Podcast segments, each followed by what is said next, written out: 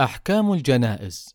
حديثنا اليوم عن مسائل وأحكام الجنائز. وقبل الحديث عن تفاصيل مسائل هذا الموضوع علينا أن نستعد لهذا اليوم الذي ينتهي فيه أجل الواحد منا في هذه الدنيا وتقوم فيه قيامته وذلك بالمبادرة بالتوبة ورد المظالم إلى أهلها والإقبال على الطاعات يقول الله تعالى فمن كان يرجو لقاء ربه فليعمل عملا صالحا. فالعاقل الحصيف هو من يتذكر دائما تلك اللحظة التي ينقطع فيها عن العمل ويبدأ بعدها الحساب والله المستعان.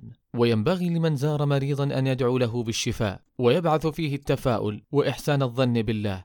كما كان النبي صلى الله عليه وسلم يقول إذا زار مريضا لا بأس طهور إن شاء الله. رواه البخاري.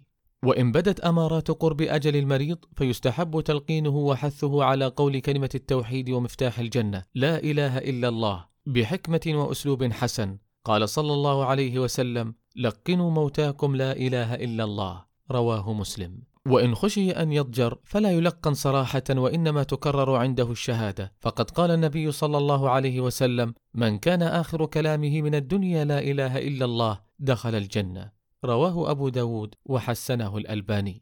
وإذا مات المسلم استحب اغماض عينيه والدعاء له بالرحمة والمغفرة والإسراع في تجهيزه وإعانة أهله ومساعدتهم. قال صلى الله عليه وسلم أسرعوا بالجنازة فإن تك صالحة فخير تقدمونها إليه وإن تك سوى ذلك فشر تضعونه عن رقابكم. متفق عليه.